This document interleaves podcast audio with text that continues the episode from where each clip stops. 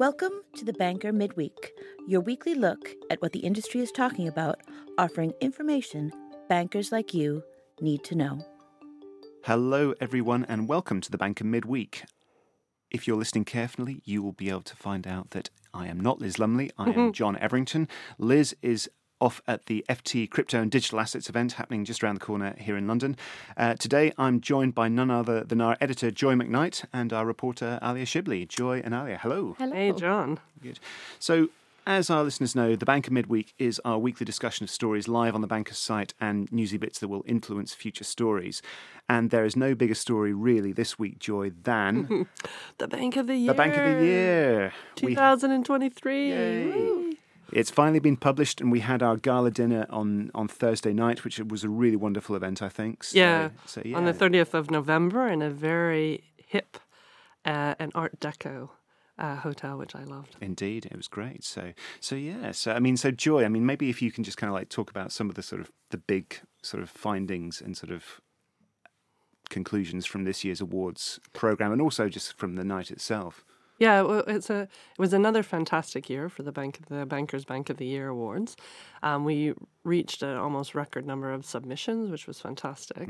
We actually awarded banks in 140 countries Bank of the Year awards, which is again pretty impressive. Uh, and the global winner, which I can now say because it's uh, past the embargo date, was UniCredit, uh, Italy's uh, one of Italy's biggest banks. Uh, and I th- and the reason it won, it won global. It won Western Europe. It won Italy, and, and it also picked up Bulgaria. And I think the most interesting thing about it is that um, you know it's a big turnaround story for the bank itself, and they've been going through their uh, strategic plan called uh, UniCredit Unlocked since 2023, and they've been making huge strides. And that goes across UniCredit's footprint. Uh, and it was fantastic because we had Andrea Orcel, the CEO of UniCredit, address the conference via video link. Um, and then we've also, the other things that I wanted to bring up was like a digital transformation across the board in banks across the world. That was, that was one of the major themes uh, within all the winning submissions. The other major theme was this a real turn to, again, financial inclusion, and sustainability, which I thought was really good. And we have two special awards on that. We have financial inclusion, and we also have banking in the community. Um, but the, sort of those kind of things really permeated all the different. Uh, you know, submissions from all the countries around the world, which I think is really interesting. And obviously, that ha- those two things have been a theme over the past couple of years, but I think it really came to the fore this year. So it was great. And then we had on the night, we had more than 300 bankers in the room, which was amazing, from all across the world, from Khan Bank in Mongolia uh, to BBVA in uh, Latin America, um, which picked up two countries actually in Latin America. Uh, and then we also had a very special host, Krishnan Guru Murthy, who is the lead anchor of Channel 4 News in the UK, but also had just been on Strictly Come Dancing. So I think every, when I said that during the, my address, everyone was like, woo.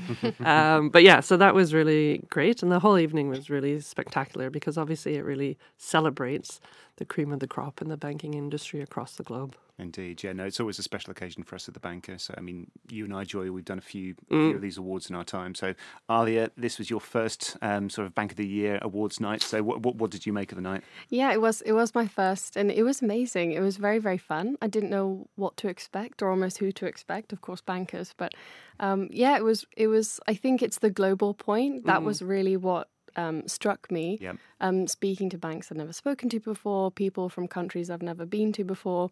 And that was really the fun thing for me. And I was in between uh, banks from Brunei and South Korea. Oh, and so that was a really interesting table to be on and really enjoyed it. And of course, with Krishnan Guru Murthy being there, had to get a selfie with him. so that was another highlight for me. But yeah, a great evening. Very good, very good. And how Well- about you, John? What did, what did you take away from it? Well, I mean, I also got a sort of a selfie with Krishnan. so, I mean, if, I mean, for those for those of our non-UK listeners, I mean, Krishnan Guru Murthy has been kind of he's been the anchor of Channel Four News for a, a very long time, for about twenty-five years. I mean, and one of the sort of most authoritative news programs on TV here in the UK. So, I've kind of very much a figure that kind of grew up with watching on on a nightly basis. So that was really great. Um, yeah, a sort of a wonderful vibe around the sort of the evening, and also as a special extra treat for me personally. there was another Everington on stage. There aren't that many Everingtons in this world, which a lot of people think is a very good thing. Uh, But yeah, so we had Sam Everington, who was the CEO of Engine by Starling, who um, very generously sponsored this evening, uh, the evening's events. He was up there on stage, kind of giving a little speech, and I was able to kind of meet Sam um, later on. Sort of, we we, we still did the special handshake. Indeed, yes. We don't quite know whether we're related or not. We're, we're sort of we- we're kind of we're tapping our kind of various family WhatsApp groups just to make sure to, just to see if there's a connection there. But yeah, no, that was that that that was a nice treat for me personally. But yeah, but sort of beyond that, was a a really good night. Um, I was on the table uh, with a number of um, African and Middle Eastern bankers from my region, um, from Ethiopia, um, from Qatar, from uh, Mauritius.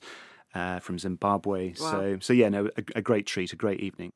So, of course, the Bank of the Year um, has been a very big thing, which we've been working up to for the past uh, weeks and months. But also looking at other stories um, and other pieces which are on the Banker website right now. We have the latest instalment in Joy's interview with Ajay Banga, who's the president of the World Bank, who came into uh, Bracken House recently, um, gave a lot of his time for a, a series of interviews with Joy. And um, I think the sort of the most recent one uh, focused on um, on the sort of sustainability focus of the World hmm. Bank, didn't it, Joy? So, I mean, what were the sort of kind of the big things which kind of came out of that conversation? I mean, obviously. Um, COPs going on in the background. There's a lot of stuff coming out of there, but I mean, what struck you from that conversation in particular? From what Yeah. Ajay was saying, Ajay was saying. Yeah, so obviously we recorded this uh, the video interviews ahead of COP28, but we released the last one on the Friday, which is just when COP28 was was starting.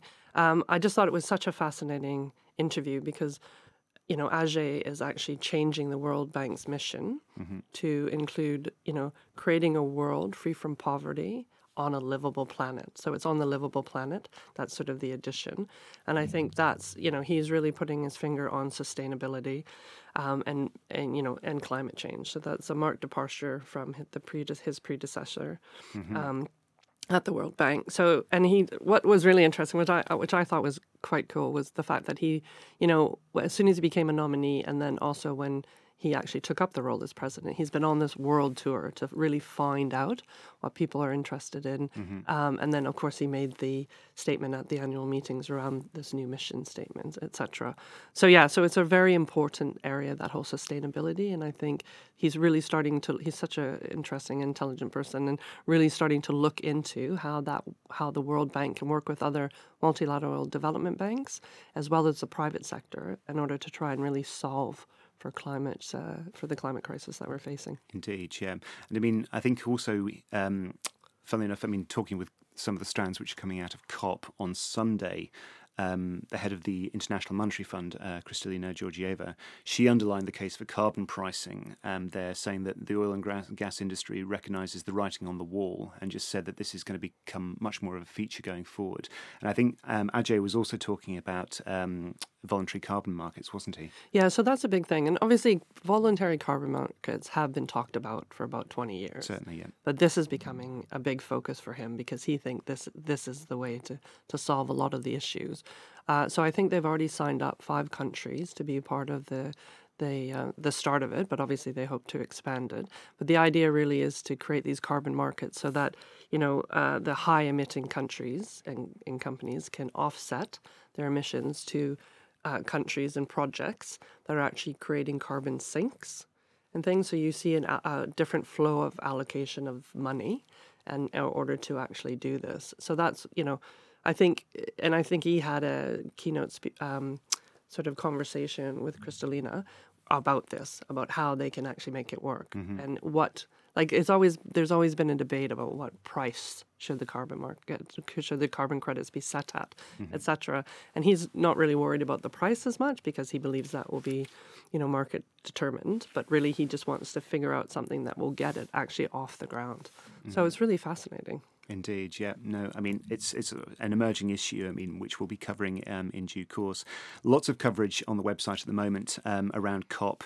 Um, and the sort of the various issues which are being discussed there. And I'd like to sort of come back to you, Aliya, now. I mean, I think you just put up sort of a piece in the last few days, which was talking about um, some new guidance from the UN Environment Programme Finance Initiative uh, UNEP FI, and so talking about sort of, I mean, helping banks kind of address diver, di, biodiversity loss.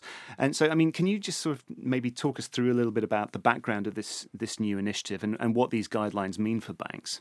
Yeah, sure. So they published them um, in November, and they're going to continue to publish more, including ones on adaptation targets and setting guidance for that. But really, for banks, the recommendations um, in the latest guidance talk about portfolio analysis and disclosure, um, and also capacity building, culture, and governance. Um, but it's also about advocacy and partnerships. So it talks about the role that banks play not only in looking at their own kind of profits and where they come from and who or what they invest in, but also advocacy for the clients that they work with mm-hmm. um, and the the organisations that make up the composition of the, their portfolio.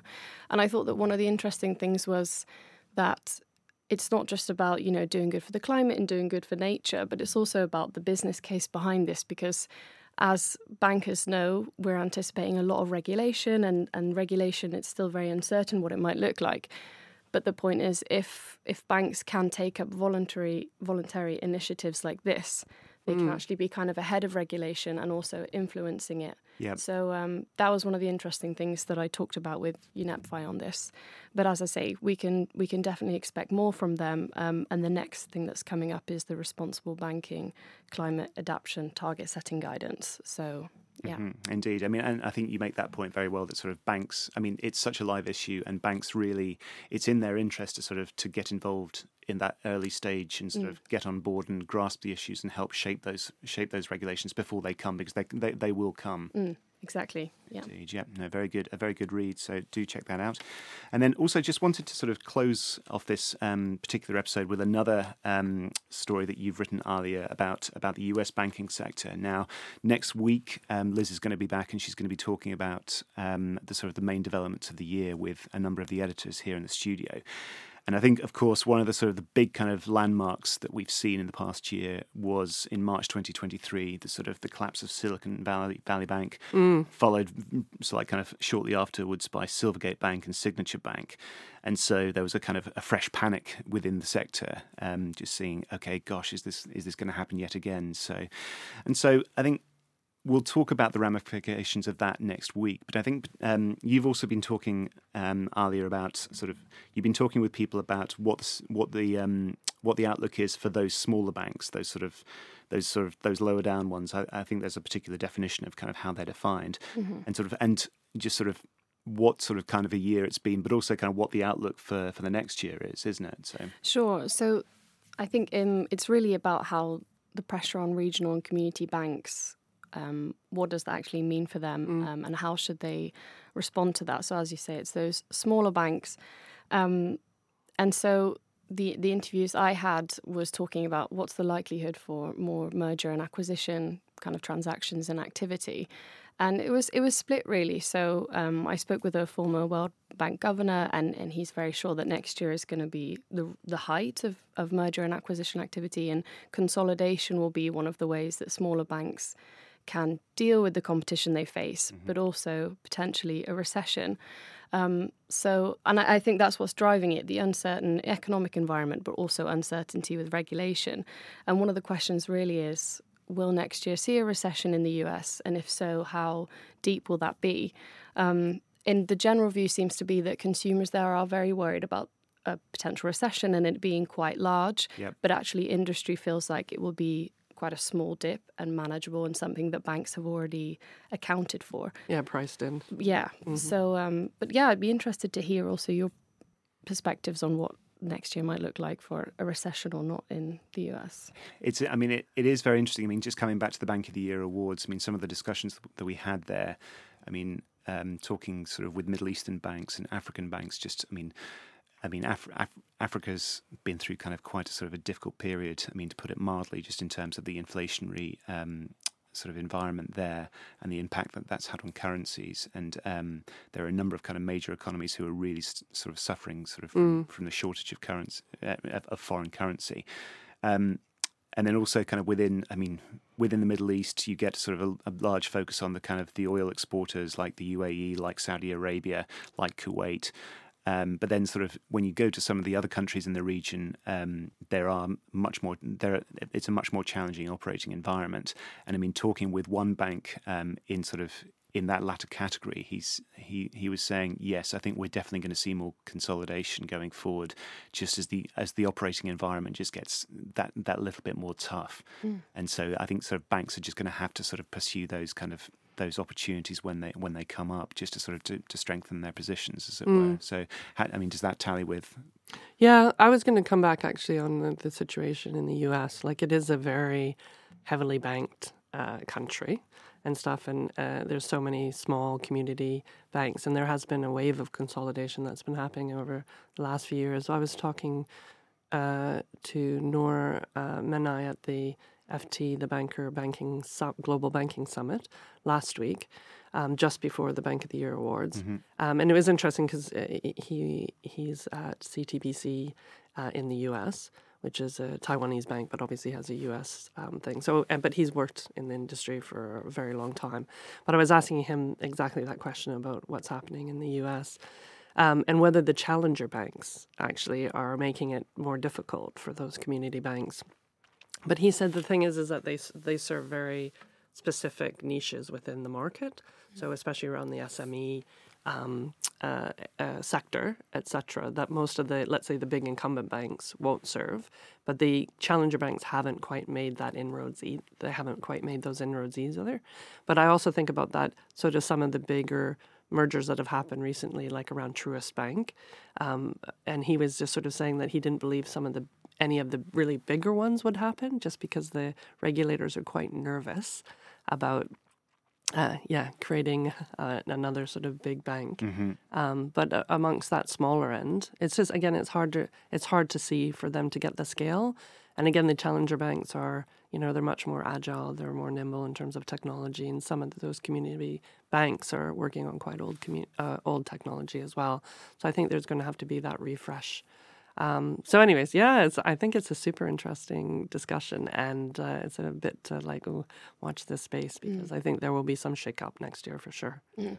No, indeed, it's going to be sort of sort of a big trend to watch, kind of going forward. So, outstanding. Joy. Excellent. Aliya, thank you so much for, for joining us and thank you very much indeed for your thoughts. Thank you. Thanks, and John. So, thank you very much indeed for tuning in today. Do tune in next week. Liz will be back at the helm and she'll be presenting a special end of the year show when all the editors come together to discuss the biggest developments of the past year and what's in store for the next year. So, do join her and us for that show. Thanks very much for listening.